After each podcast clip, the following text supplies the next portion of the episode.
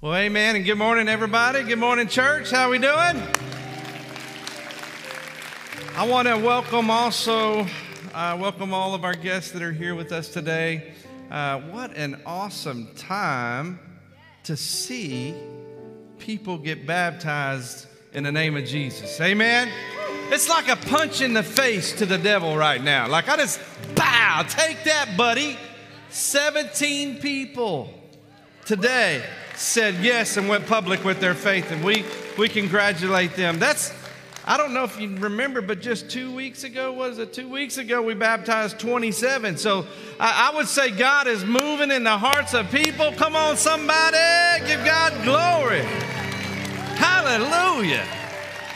And then I want to welcome all of you watching online right now, tuning in from wherever you are, all over the world. I know that you have this opportunity, and I just pray most importantly, that God's presence would move right into your house, onto your phone, wherever you're watching from. I hope that before we, we get off this broadcast, that God would touch your life and the Word of God would come alive. Amen. Can we just welcome everybody watching online right now? Thank you for tuning in today. Amen. Amen. So, we're in a series called What's Next? What's Next? This is the second week and uh, we'll continue with it next week. But that's the question that I think that everyone should be asking themselves on their spiritual journey. What's next for me, God? And I think a lot of people are, are trying to figure out what that is. And uh, uh I think one of the most, uh, probably the most biggest question that we get, and what I hear from people is, what is God's will for my life? What is God's will? Because people are struggling to figure that out. What is really my purpose in life?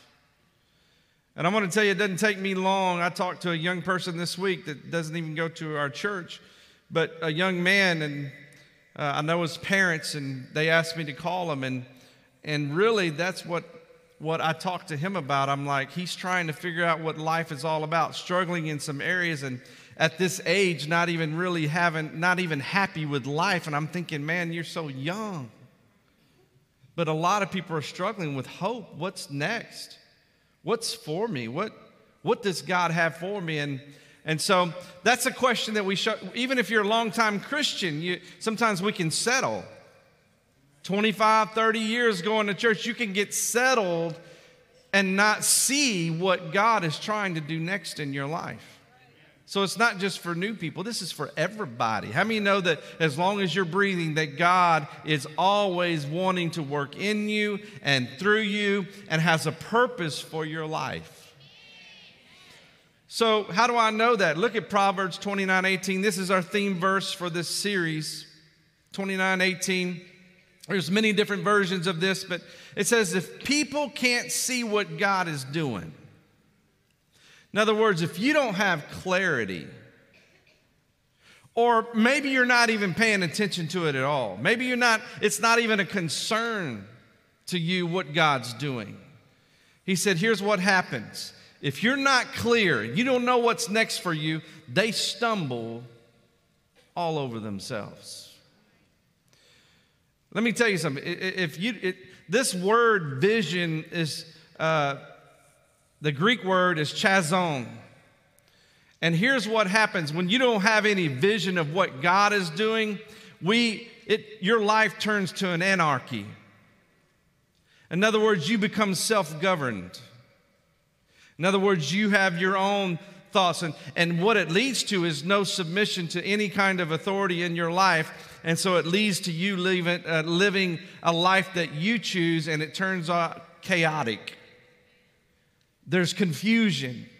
Look at our world right now. You want to know why our world is in such confusion right now? Because they don't have any vision for God. They don't have any understanding of what it's all about. And, and, and, and here's what I see, and, and, and I'm going to speak from my heart today. Is this okay? I'm going to, I mean, look, I, I'm going to love on you, but I'm going to speak truth. But the problem is now we're breeding generation after generation of no God in the household. Listen to me. Some of you at home are wondering why your life is confusion, and maybe you came from a household that was confused and, and chaotic and, or, or a broken home. Let me tell you something. When you take God's vision for people's lives out of the household, out of the culture, out of the nation, it breeds confusion and chaotic. And that's where we are right now. So you've got to understand God has a vision, not just for this church, but for your life. And we talked about that last week. Amen. It says, but when they attend, pay attention, or they know what he reveals. In other words, if you could see what God sees in your life, if you could see what God is looking at when He looks at you and what he, He's revealed you, and you begin to get understanding of the spiritual journey that He has for you and, and that He's outlined for you, it says, then you'll, you're more blessed. I don't know about you, but I would rather be blessed than chaotic. Anybody else?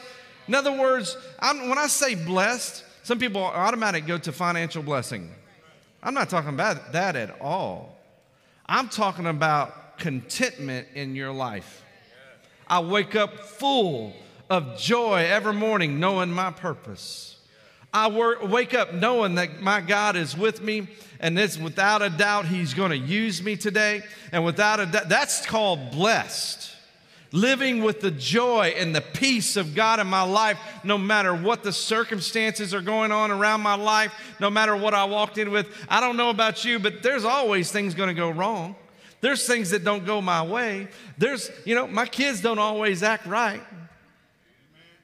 There's sometimes I just want to, I just want to, you know, I don't want to tell you what I want to do. Yeah, we know. Yeah, yeah. But I wake up knowing that God, you've got your hand on our lives and you've got your hand on their lives. They've been dedicated to you just like we did last week. We gave them to you, Lord. And Lord, we pray over them, God, that you, I prayed this morning for my kids. Lord, open up their eyes to spiritual things. Open up their eyes that this is, life is bigger than just about what they're doing and what they're seeing. That you planned them and had a purpose before we, they were ever born. Amen. So bless. Somebody say bless. But here's what I see, even in the body of Christ. So many Christians are settling for less than what Jesus paid for. And I, there's reasons for it, and I'm going to talk about that in just a minute, but we're really settling for less. And all I want in this whole series for you, all I want is you to begin to grasp hold of the life, this amazing life that your God has for you. Come on, how many want an amazing life? Like you want to wake up with an amazing, this is, no matter what's going on around you, God created you for this time. Amen. Look, David says it this way, and he understood the pathway that God was calling him to. Psalm 16 11, he says, You show me the way of life. There's a way. Everybody say the way. There is a way, there's a path. He said, granting me the joy of your presence. This is, in other words, this is how you know when you're living the life that God called you to live. There is joy in the presence of God. You're driving in your car and you just got this contentment of, and you love being in the presence of God. Why do we worship like we just did? There's joy and there's strength and there's healing and there's freedom when you are experiencing the presence of God. Some of you just thought it was your emotions. Like, don't want no one to see me what's going on. No, that's the Holy Spirit. Man, He's trying to deal with your heart. Just open up and receive His love. I mean, it would be like your parent coming up to you, you know, and kids when they turn teenagers, they just don't like it. But I, would go up to my boys even, just just hug them in front of people, like and kiss on their cheek, and they're like, you know, but they love it. That's what our Heavenly Father's doing right now. Don't be so, men, don't be so manly. What you think is manly, that you don't open up and allow the Holy Spirit to deal with your heart. And I'll say that to every lady in the house too. Let him love on you. Because what you don't realize, what Liz said, in the presence of the Lord is where we receive our freedom and healing and everything. It's supernatural. Amen, somebody? So, we talked about last week what that journey looked like. Remember, I'm not going to spend a lot of time on this, but I just want to remind you this is the vision of our house. This is God's vision for your life, and there's steps that you need to take. And this is revealed all throughout the Bible. From Genesis to Revelation, you can find this in scriptures. All we did was take it and word it where it was easy for you to remember. And the first step for your life that God has for you, the vision that He has, is for you. Number one is what? Know God. Somebody was listening, praise God. Those in Growth Track, they, they, they heard it again Tuesday night, so they ought to be real good at this. That's the first step. If you if you don't, and when I say no God, I'm not talking about no God up here. I'm talking about knowing God from in here. Not talking about the church you grew up in and went through religion and went through a routine, and, and that was that was what you related God to, and then went, went about your business and did the rest of the week. I'm talking about where there's a personal relationship with God. And so then once we know God, the only way you can take the next step is for, take the first step, but the next step that has to happen in your life is what? Step 2. come on, say it. Come on, say it again. That is a beautiful time when you discover freedom and break some chains off of your life. And next week, I'm going to spend my whole message is going to be talking about finding freedom. So you don't want to miss it. Some of you need to be set free from some past in your life, from some unforgiveness, from some anger issues. I said, from some anger issues, from some anger issues, from some impatient issues, from some sin that keeps coming back over and over. You need, how many you want to be set free? I mean, there's something that you wish you could let go of you know your life would be better without it. Then, once you begin to discover the freedom that Christ has given to you, and you put on his righteousness, the Bible says. In other words, he just took you and made you right. You couldn't do it on your own. Then you can take the next step in your journey, which is what? Discover, purpose. That's what we're trying to get to, right? What's next? And we're going to spend more time on that today because I want to I want to talk more about discovering your purpose. But let's go ahead and get to the last thing. So we we what's the first one? First step, second step, third step, so that we can make a difference with our lives bring glory to God with our everyday lives. That's what God has called us to do. People are always struggling. What's God's purpose? I just gave it to you. I just gave, put it in simple terms. The Bible talks about it. We always think, well, it's going to be, you know, I'm waiting for this thing to fall out of the sky and the door to open, and it's just going to be this amazing thing. And I'm going to be living on the beach somewhere and ministering the gospel of Jesus Christ, and it has to have three houses. No. God put the plan together so no matter where you live, no matter how old you are. Are y'all hearing me? We're, we're waiting for this specific thing to happen, and God's going, No, you're missing the point. Because I'm going to develop you through it all. But this is the plan, this is the will of God for your life to know me in such a way that you will discover the freedom that I have given you through the cross of Jesus Christ, and that you'll begin to live your purpose because I've given you your unique giftings and passions and, and all these things that I created you for so that you can make a difference, not just for yourself, make a difference eternally for the kingdom of God. I'm talking to somebody in this room. See, some of you don't even believe that right now. You can't even see that far. That's why I'm teaching this series. Come on, somebody. Hallelujah. So I want to focus on the discovering purpose part today. And we're going backwards because last week we started with making a difference because I wanted you to see the end, like the goal. Like, here's the goal is to make a difference with your life. And I wanted you to see that. Now we're going to work ourselves backwards. And today I want to talk about discovering purpose because statistically, This is where most people get stuck. This one and finding freedom. Those two are the most. Matter of fact, 87% of the body, this blew my mind this week. 87% of the body of Christ still don't know what their purpose is. I said 80, that means 87% of y'all in this room don't even know what God has for your life. That bothers me. That bothers me. That would be like 80, you imagine 80% of my body didn't know what its purpose was. That's a scary thought right there. Uncontrolled.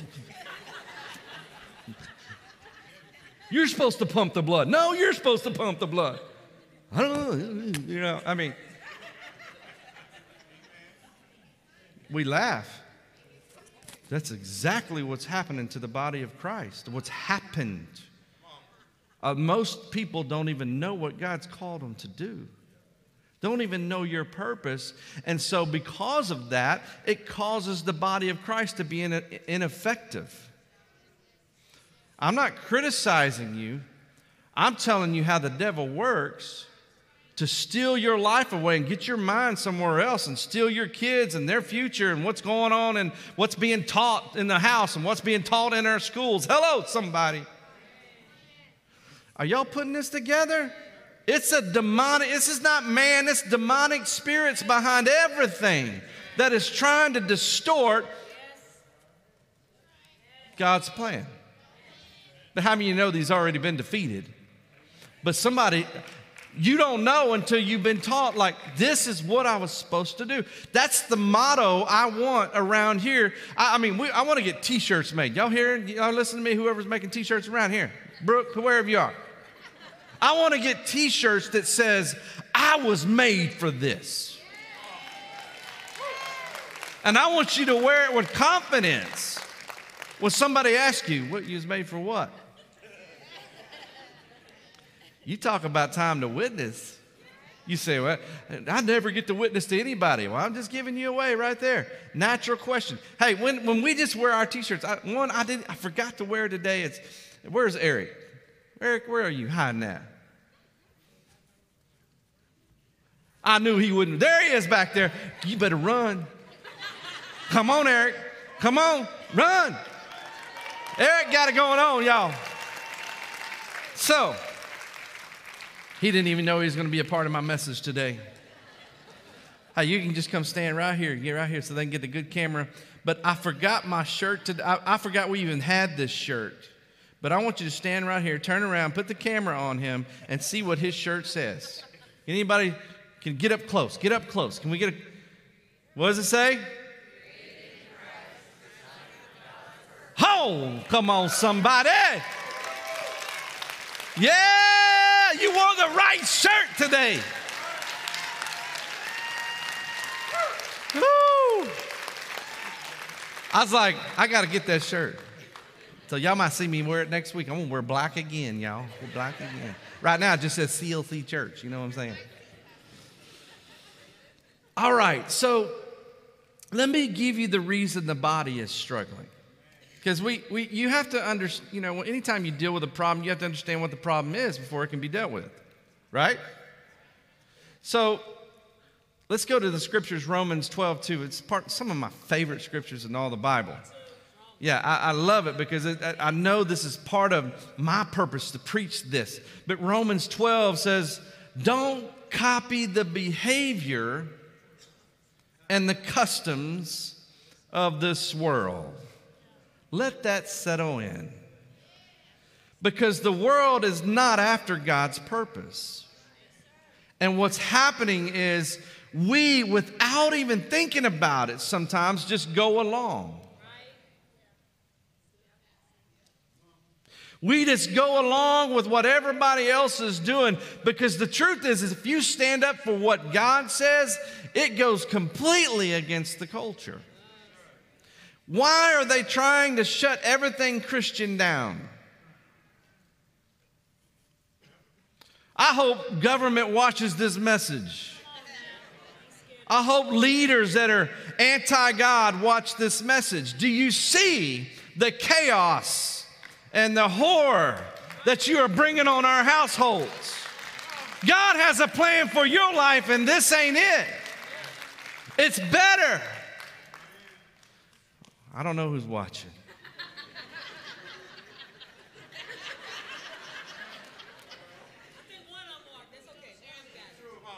But listen, we get sucked right into it.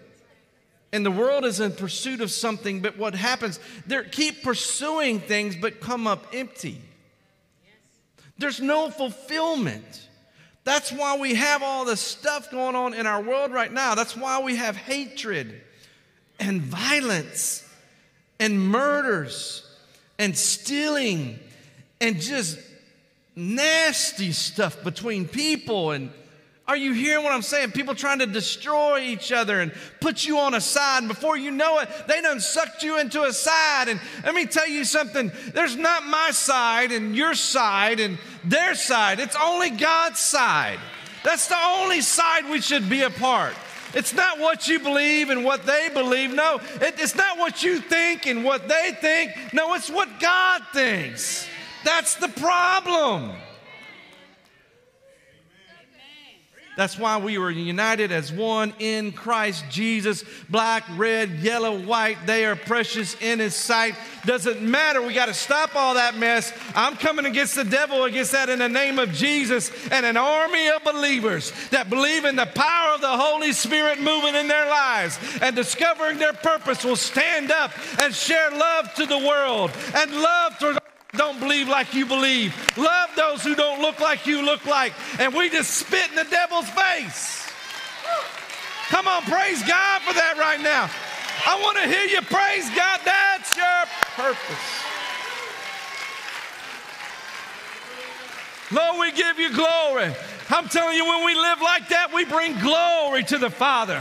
When we live like that, it's worship unto the Father. And the presence of God overwhelms our life. Love flows out of your pores. That's why Jesus said the most important love God, love people. What was happening? All those in control were trying to get him to fit in. And they, was, they didn't even know how to answer that. Like, love God, love, uh, okay. It's kind of like when people come to me, you know, and I, I, mean, I'm in a position of leadership, so I get criticized. I'm, you know, I, I do.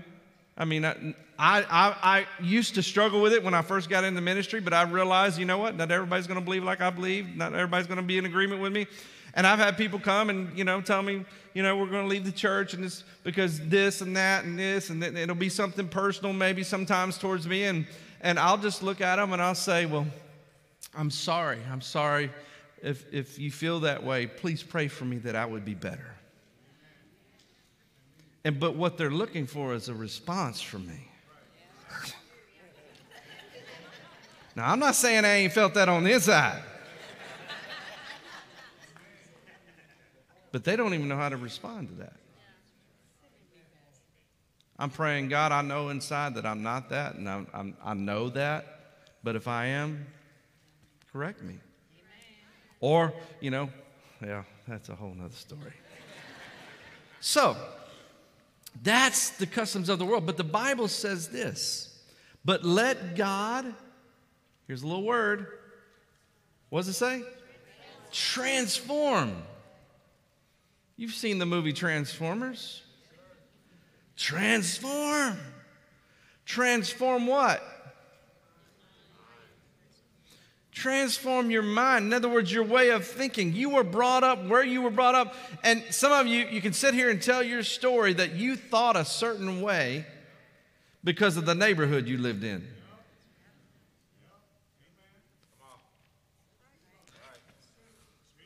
Right? You, and let me, uh, let me get real down there. Some of you have been Christians all your life and you thought a certain way because that's the church you went to. Not that it was all bad, but that was your only perception of God. And the thing is, is when you travel, uh, if you get to travel and experience the world and go to different cultures, it'll, it'll actually, actually help you. Because we have the American church, and then there's everybody else's. You go on a mission trip. I remember Dominican Republic. I was going to stay with a missionary, and I had in my mind a perception of what it was going to be. And all I knew was America's church and my home church. Until I got there, and there's no air conditioner in the house I stand in. And if you ever been to the Dominican Republic, it's hot. And I brought a suit to go to church. And in the first two days, people broke into that missionary's house and stole all my clothes, including my underwear, and left theirs there. I ain't lying. I'm already calling the airport looking for a flight back. I hadn't even started anything yet. My drawers are gone. There ain't no Walmart down the street.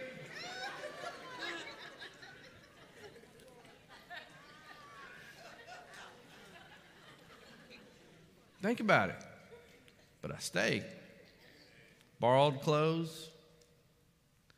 And we went to, I thought we was going to a church building, and here we arrive, and we it started getting real smelly. We're riding, a matter of, you know, the cars, there's no AC, no nothing. We're, it, all I could smell was this stench, like, oh, Lord, help us. and I realized that all of a sudden we're actually driving into a dump, like a, a city dump. And we get out there, and sure enough, church, first of all, people are, are living out there. Like they, they have little shelters set up and whatever they could find to build their shelter. And, and you'd look at the poles and electricity poles, and there'd just be wires like, like a cobweb just running off, running to, uh, to give them up one light in their shelter. And I found out now why the electricity kept going off every hour. Because it was such, they were, people were going and plugging into the electricity and a lot of people were getting electrocuted during the process just so they could have one light bulb in their shelter. And so I'm seeing all this, and so uh, having I'm going, what is going God, I am not a missionary. What is going on?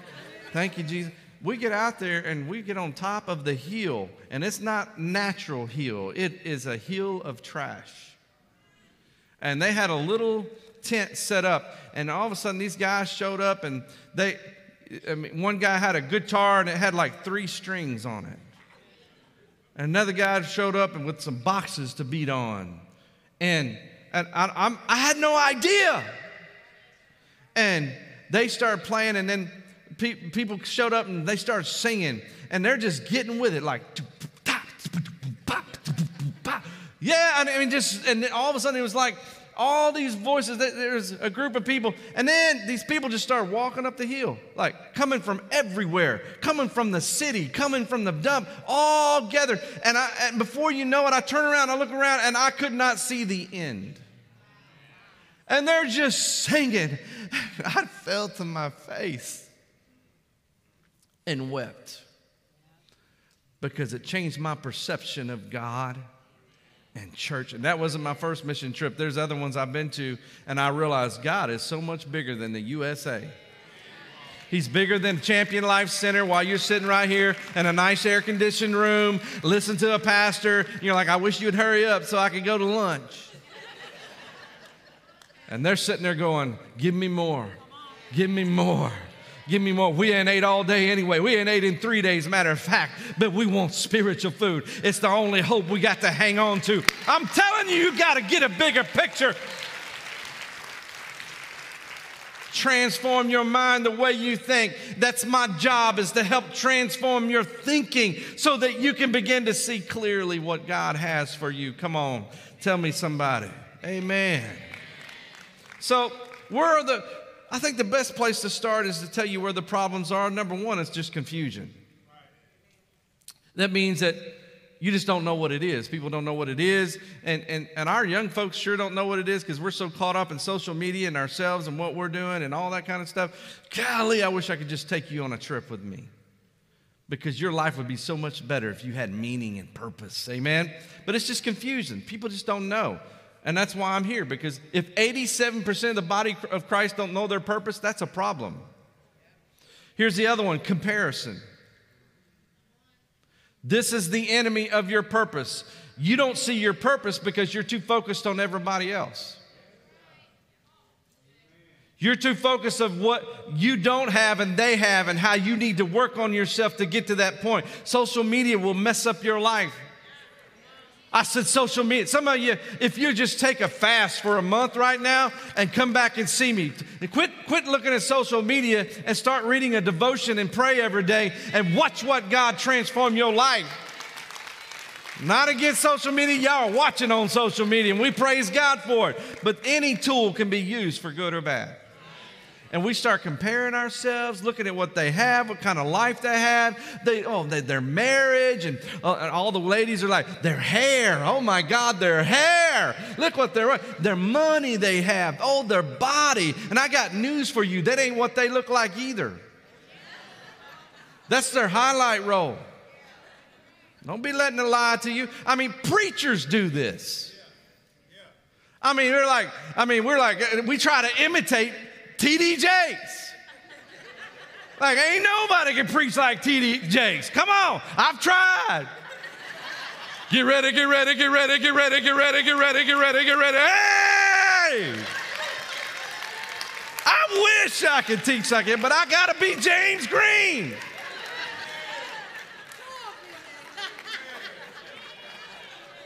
or we want to be as nice as Joel Osteen. This is my Bible. I am who it says I am. I can do what it says I can do. I love you. Hallelujah. Today you'll be taught the Word of God. I know Joel, so y'all don't worry about it, okay? The Osteen is one of the most powerful, influential families of our generation. Dodie dedicated this building. John Osteen used to preach for us over in the other building. Don't you let, see, don't you let society and social media start that. You know what? Joel wins more new people to the body of Christ than any other preacher in the world. In the world. But he's the most criticized as well. Well, I just don't like his preaching, Pastor. I just don't like it's not your it maybe his gift is different than yours. I, I, learned that real closely when I, I, I know I'm giving, Joel, I'm giving you props today. I hope you watch. I sat next, I was flying on an airplane, sat next to somebody, uh, and they had Joel, one of Joel's books.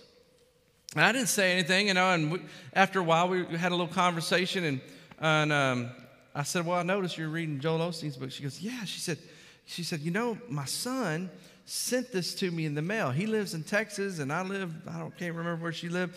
She said, but he was not a churchgoer, not a believer, and he started going to this Joel Osteen's church, and he read this book, and he is a different person.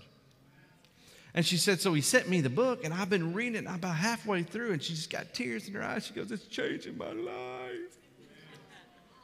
And I thought right then, that's Joel's purpose. We'd stop criticizing each other and start focus on winning people to Jesus, we'd get our eyes off of other preachers. Amen. So get ready, get ready, get ready, get ready. You'll always be miserable if you keep comparing yourself to somebody else. I'm going to tell you right now get your own portion. God has a portion for you.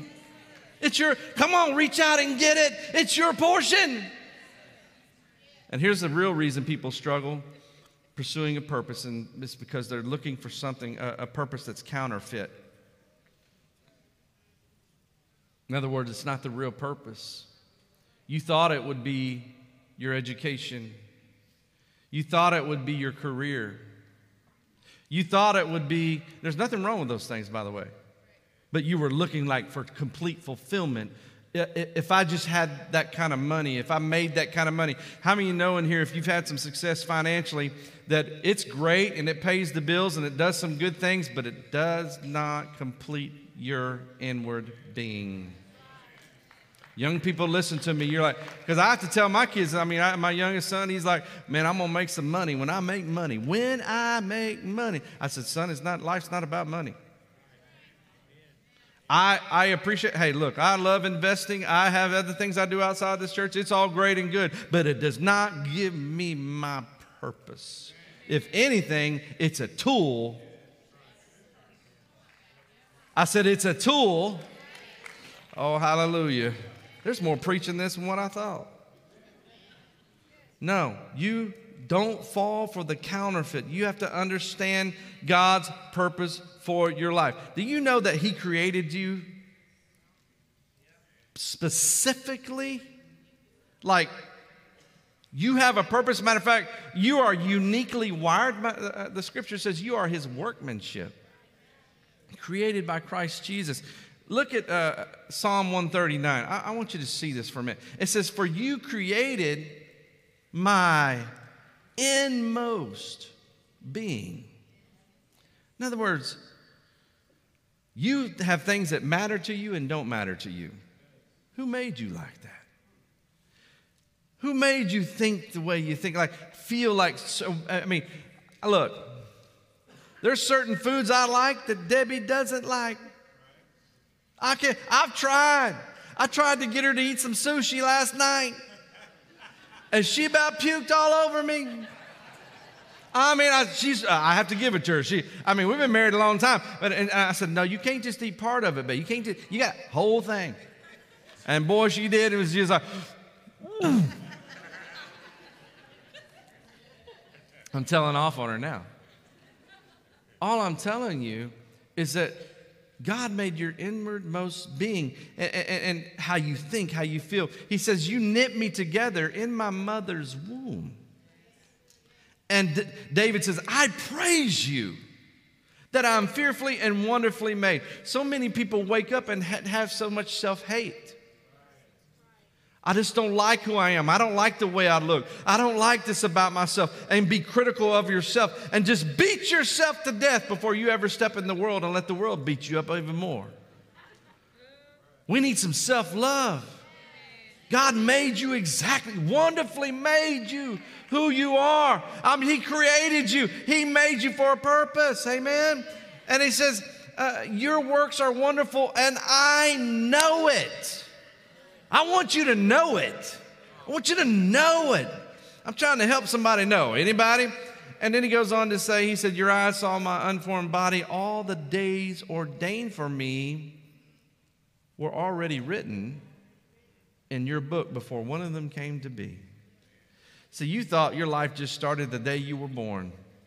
Mm-mm. Mm-mm. God already planned you way, way before time was ever even created. That's how unique and special you are. That's what we try to do through Growth Track that we started this week, which, by the way, had a full class Tuesday night of new people. Amazing! Look, if you miss step one, too bad. You're going to have to wait like two months. But it'll be special. Amen? I want you to say this with me God's design in me reveals God's destiny in me. Say it again God's design in me reveals God's destiny in me. All right, I'm going to finish this up with four ways that I've seen in the Bible that God calls us. The first one is what I call a call from birth.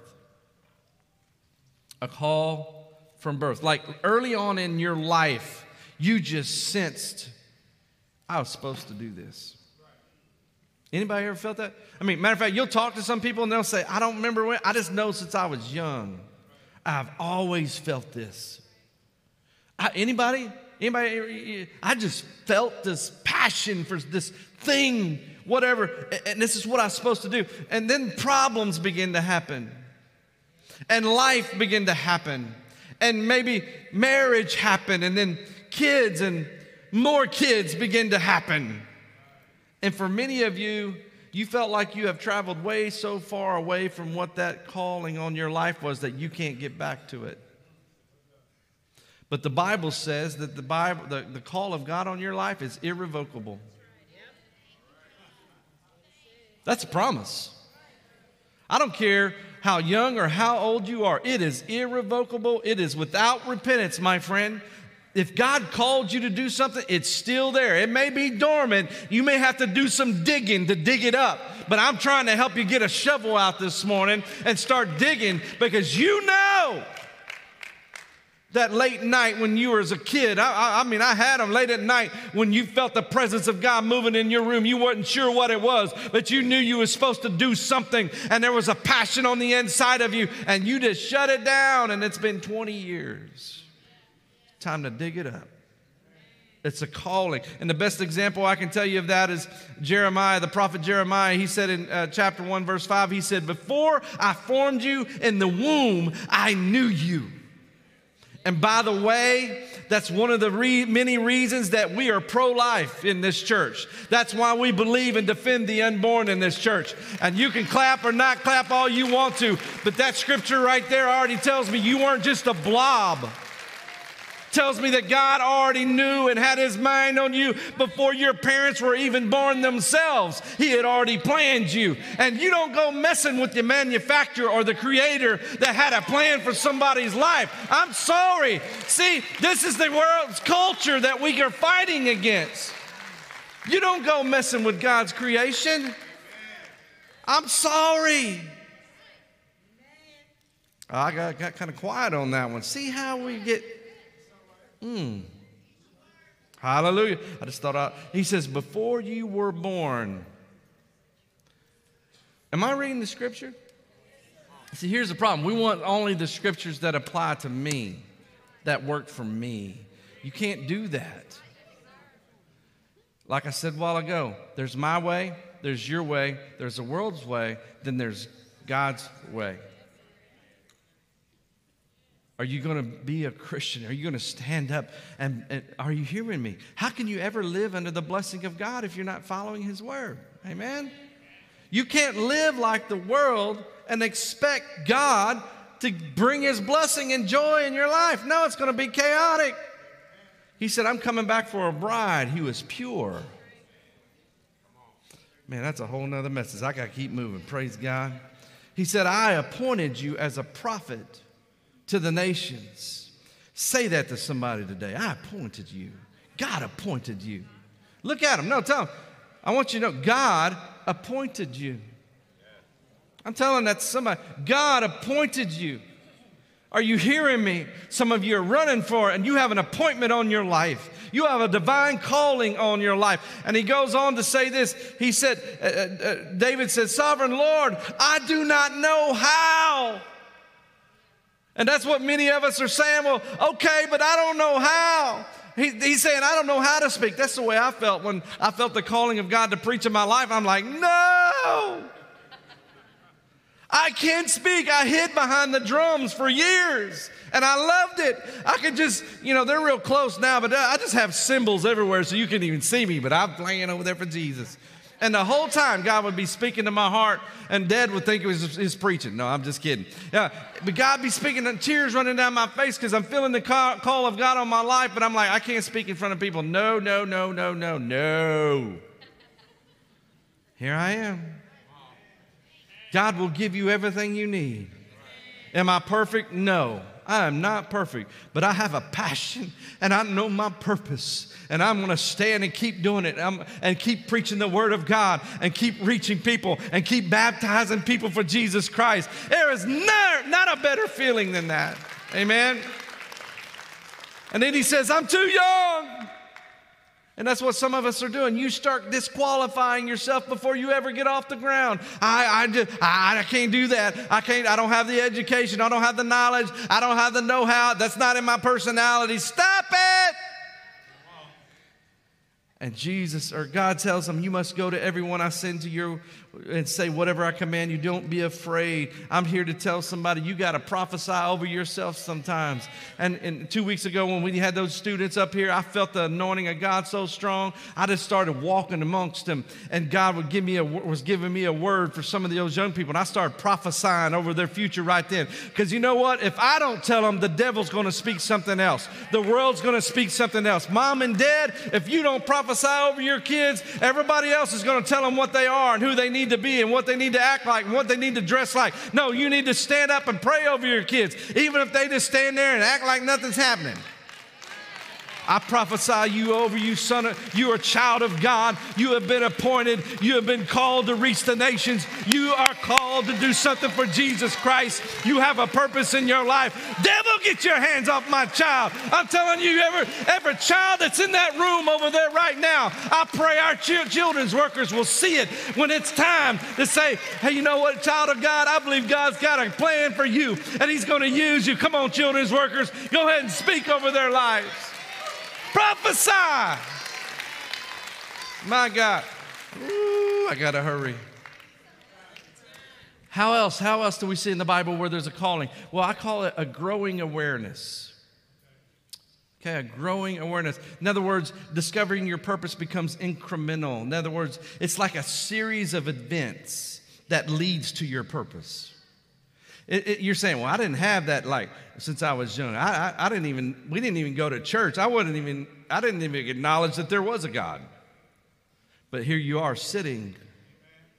And maybe there's some things that have happened over the period of your life. Uh, uh this in Joseph in the Bible, this is a perfect example. Here's what God gave him one dream.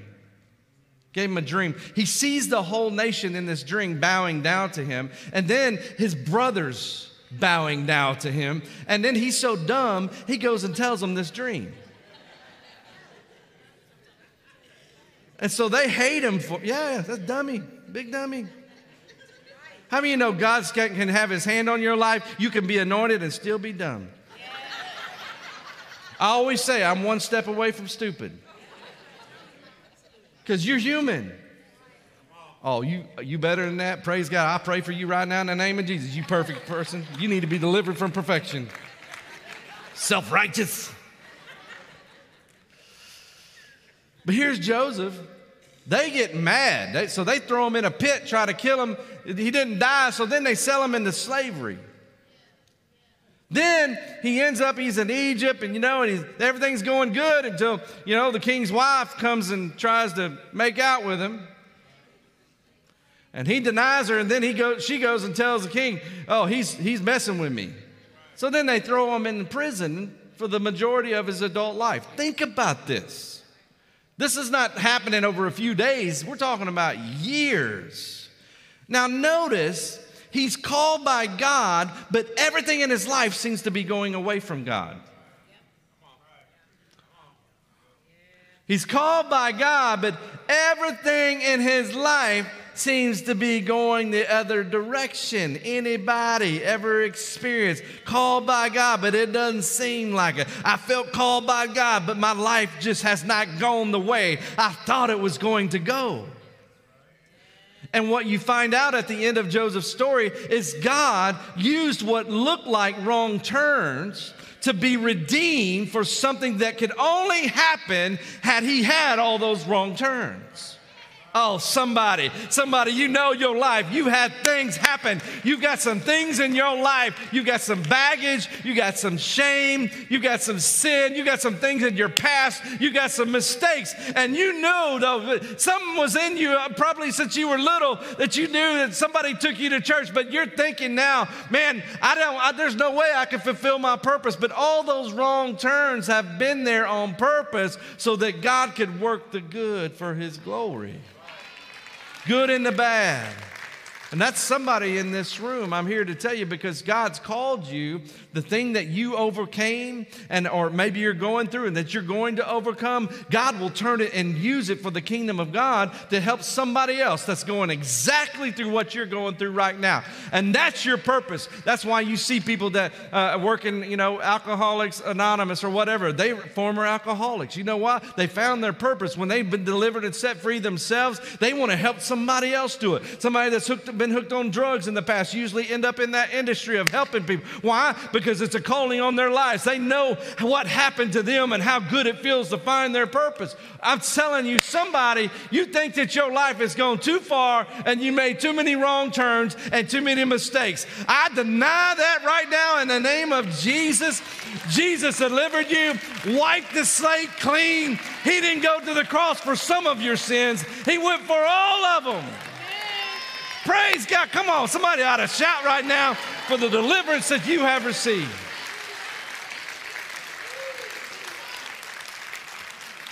I'm preaching good. Amen. Pat myself on the back. Woo! At the end of his life, Joseph, he's in Egypt now. He's second in charge he had done some mighty things to save up for the, uh, the people, the food for the people to save their lives. There was a famine that was coming to the land, and God used his purpose. And here at the end, his brothers come walking into Egypt. They're starving to death. They don't recognize him because he's in all of his, he looks like an Egyptian now. Walk like an Egyptian. Yeah, yeah. yeah I'm old enough to remember that. And he looked at them and he said, You intended to harm me. So you thought that divorce, you thought that mistake, you thought that bankruptcy, you thought that shame was going to derail you. No, no, no. He says, But God intended it for, come on, say it, for good. To what? To accomplish what is now being done, which is what? My God! Do you realize that is the purpose of your life? Mm-mm-mm-mm. And none of it could have happened if you had not had what looks like wrong turns in your life. Isn't that good? Point is, is don't misinterpret what you're going through. Y'all, y'all still with me? I'm, 1125, man, I know y'all ready to go. Just pretend you ain't in the USA today. pretend you don't have nothing to go home to. Can you do that? Because uh, the body needs to be fed. We, we can't have this quick and shake and send me home. Look, we're just going to fast for another few minutes. Can we do that, my Lord? We could all use it. God told me to stop worrying about how long I'm preaching right now because the, the, the body's starving to death. And if I only got an hour with you a week, my God, come on. How many hours did you watch Netflix this week? Oh, some of you say, I don't watch TV. You better get down here and repent.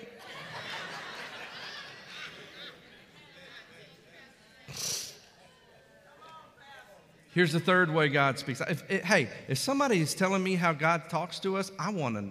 I'm gonna know. Here's the third way I see in the Bible, and I call it walking through open doors. Open doors. In other words, God reveals His purpose when you take a step through an opportunity. God opens doors that no man can shut, the Bible says, and He shuts doors that no man can open. So when you see an opportunity and wonder what's on the other side, you'll never know until you step through the door. And the best example I have in the Bible of this is Queen Esther. Queen Esther was an adopted young lady. She came from a broken family. See, we all think if you read the Bible stories, you realize how jacked up these families are. We think the Bible doesn't relate to us. Oh, I beg to differ. She comes from a broken family. Her parents had died. And get this she is a Jewish, beautiful young lady living in a Babylonian culture. And that, some of that, some of you that may not mean anything too, but the Babylonian culture was anti-God, exactly what we're living in right now, like very bad. And so she's living in this culture, and she's considered a misfit. And the king at that time, he was a pagan king, and he at that time he wanted to show off his wife to to the people at a dinner party, and so. Uh, he goes and tells her, I want you to get dressed up. I'm going to show you off. And she said, I don't think, yo, think so. You're not going to parade me around like that. And so he says, Oh, really? You're fired. You're no longer the queen. He let her go, got rid of her. So then he decides to have this beauty pageant. And really, he's in a search of another queen. Well, Esther, if you read the Bible, it says she had unmatchable beauty. She was a beautiful lady. And she goes and, and enters this pageant, and she wins, of course. He picks Esther, and he makes her his new queen. Now, at the same time, you know, this king is not good. And he has this guy in his cabinet that is trying to kill all the Jews. And by the way, it still hasn't stopped. I want you to see that. That's why we are for Israel, the Jewish nation. That's God's people. There's a, it's a demonic spirit. We, we, we always blame it on a leader, leader, leader. No, it's a demonic spirit trying to kill God's people. It's not changed. It's not going to change. It's written in the Bible. It's all there for you to see the history and the future. Pray for Israel.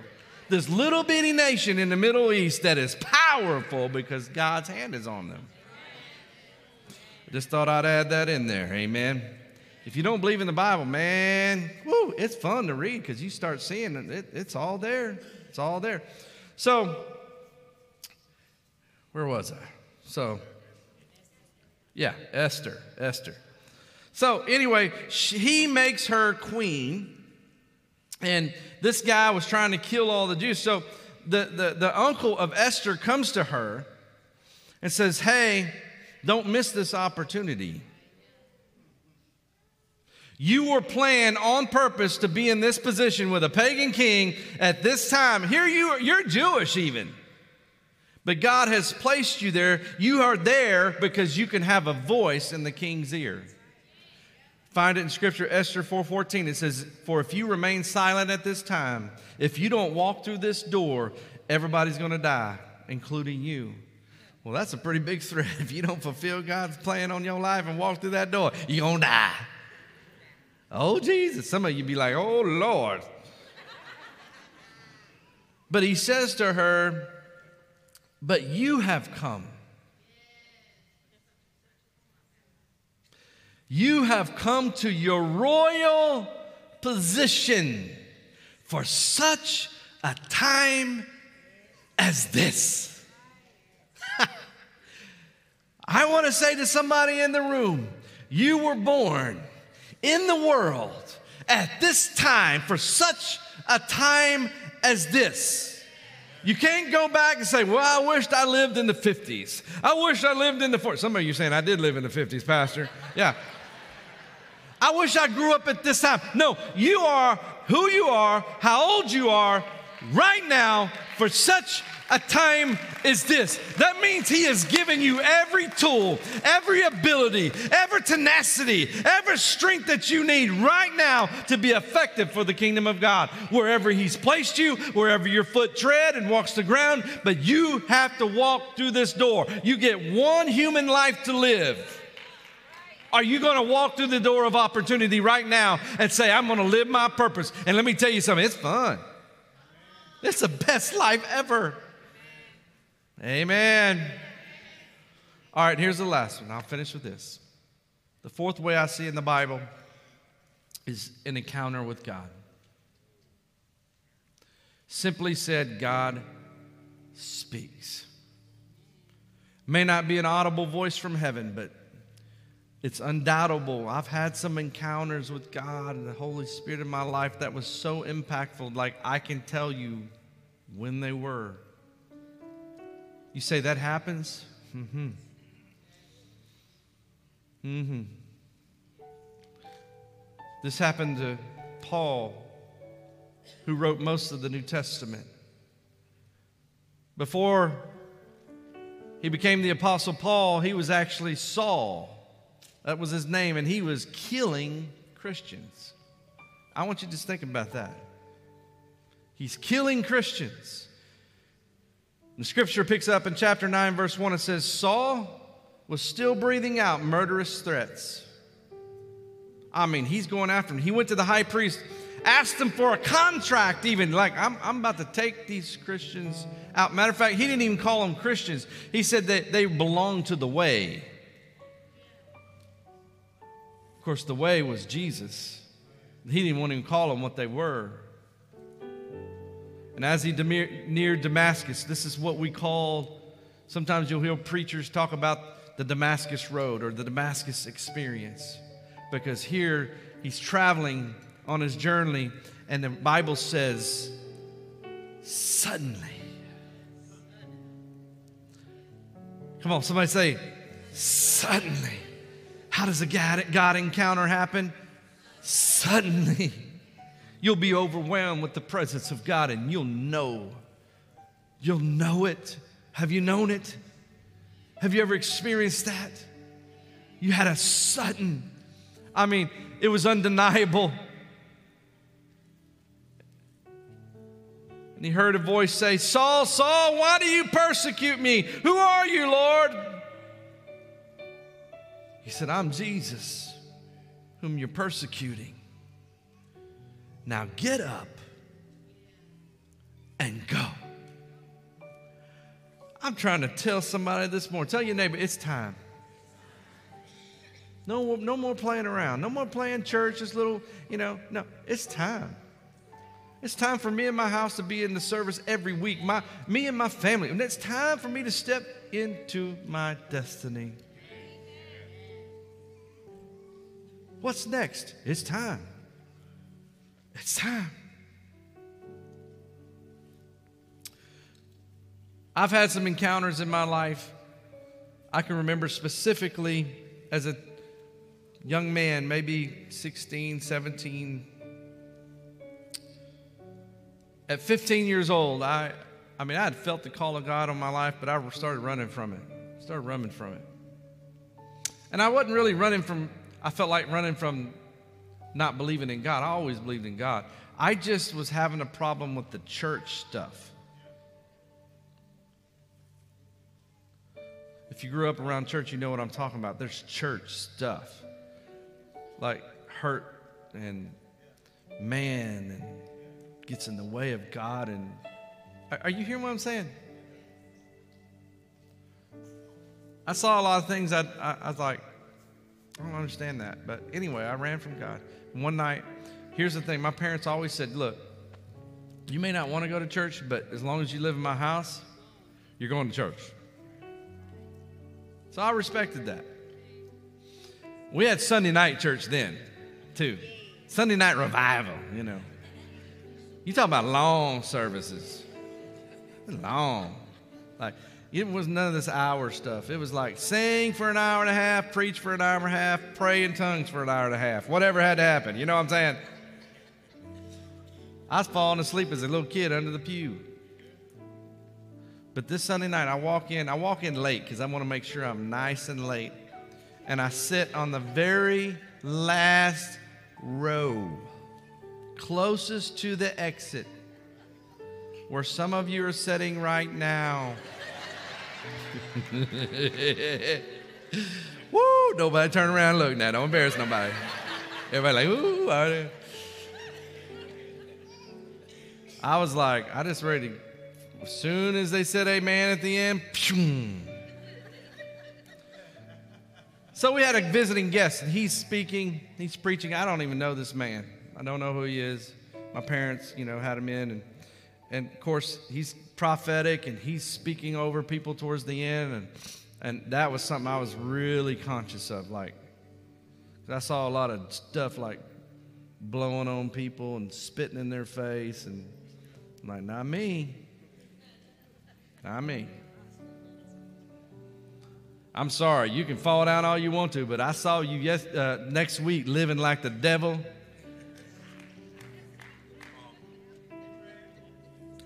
Anyway, see, I still hold a little bit of that harbor, a little bit there, right there, right there. That's why I want our church to be real, by the way. That's why you're going to get a little bit raw in here because I don't want that for you. I want you to experience the real deal, not James Green. I want you to experience Jesus. But I'm there. I'm waiting for this dude to get through. He's praying over people. I'm thinking, oh God, oh God, don't you even, don't, I'm. he didn't know I was a pastor's kid. Shown up. And he's not even being quiet about it. He's got the microphone. Young man. Yeah, you.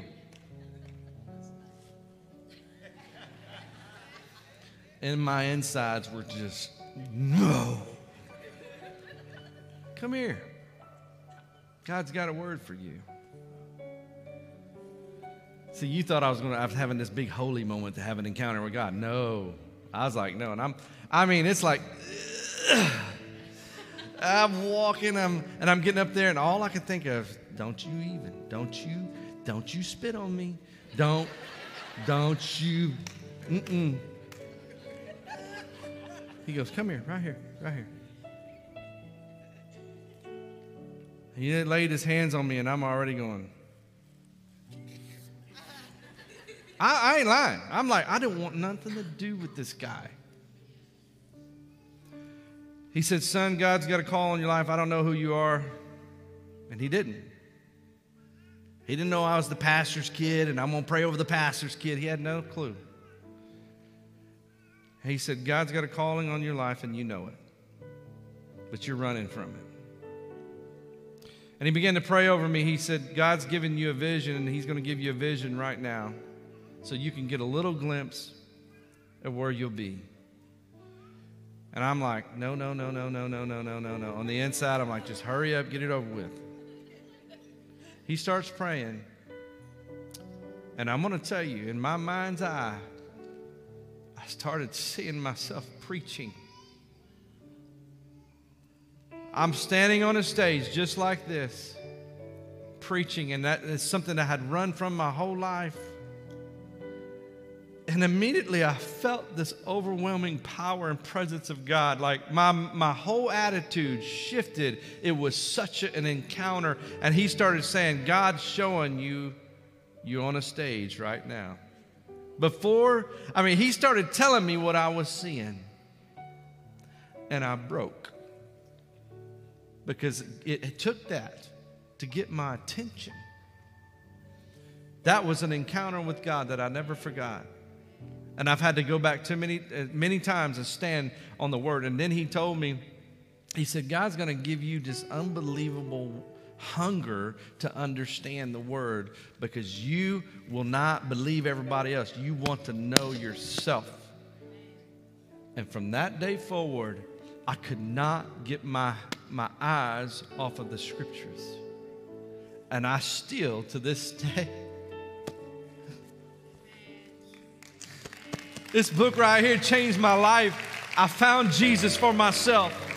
Not through because I was a pastor's kid. I, I grew up in religion, but I wanted a relationship. Had some other encounters in my life at age 25, and uh, because even after that, I still ran. But how many know you can't run too far? Driving home from work, y'all have heard this story started my own business even, and I'm going to I'm gonna have success. I was a young man, young married, I knew how to work hard. I'm, I'm a go getter, and I was like, this is what it's all about. But it, I wasn't finding my purpose. And I can tell you exactly where I was. I was on 610 loop coming from the east, turning onto 45 north. Uh, I was gradually getting on, and then there's that overpass right there. It was like my moment. And y'all don't, y'all don't think I'm crazy, but they used to have. Here's how I remember exactly where it is it's funny how God uses stuff. You know how I remember? Because on the right side of that overpass is a gigantic Miller Lite sign. Some of you remember that? Like Miller Lite had it for years. Don't tell me God can't. If God can use a mule, He can use a Miller Lite sign, y'all. But that's how I remembered that moment, like specifically the Holy Spirit moved into my truck. and began to give me a new light. And I surrendered totally driving home on I 45. You said, Oh, I thought it had to be a church service. Nope. Usually, he's going to catch you off guard. He's going to have a moment, and you just go ahead and let it happen because you'll be it's the best feeling in the world. And from that day forward, I said yes to Jesus. And Debbie and I began our journey in ministry, not knowing what we were doing, but we stepped through the door. We had an encounter with God, and we moved forward with our life. And here we are 27 years later still ministering the gospel. I'm not here to, it's not about me. I'm here trying to encourage you. It's not just about being a pastor. Everybody's a part of the body. You have your unique gift. God made you just the way you are, and I'm, it's time to step through. Amen. Stand to your feet this morning. Hallelujah. Come on, can we get the Lord hand clap for the word of God?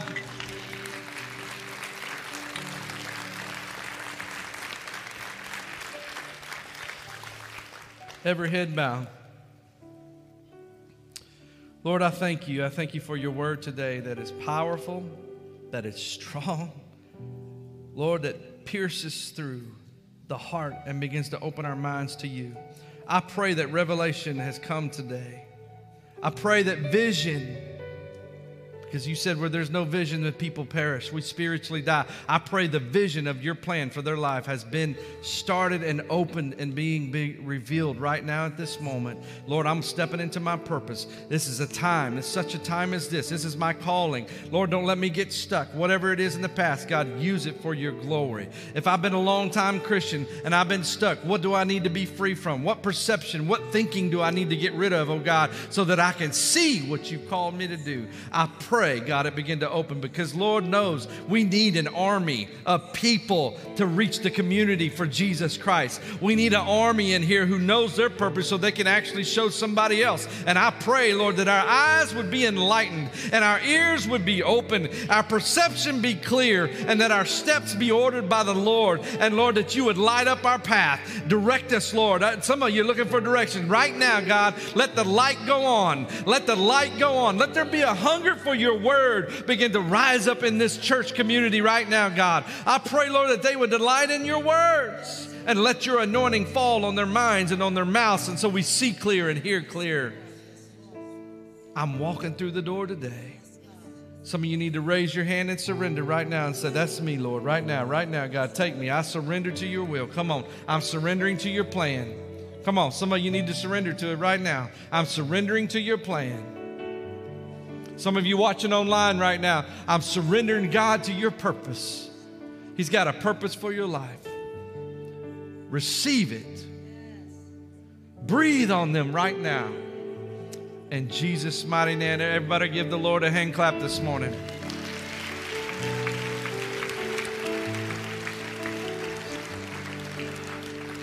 If you made the decision today to follow Christ and answer that call in your life, I want to let you know we have Bibles for you. Um, we have the New Believers Bible, and there's a Bible plan on the Bible app that you can follow with this Bible. If that's you, we've got uh, Bibles right up here with Miss Karen. Miss Karen, would you wave? Perfect, thank you.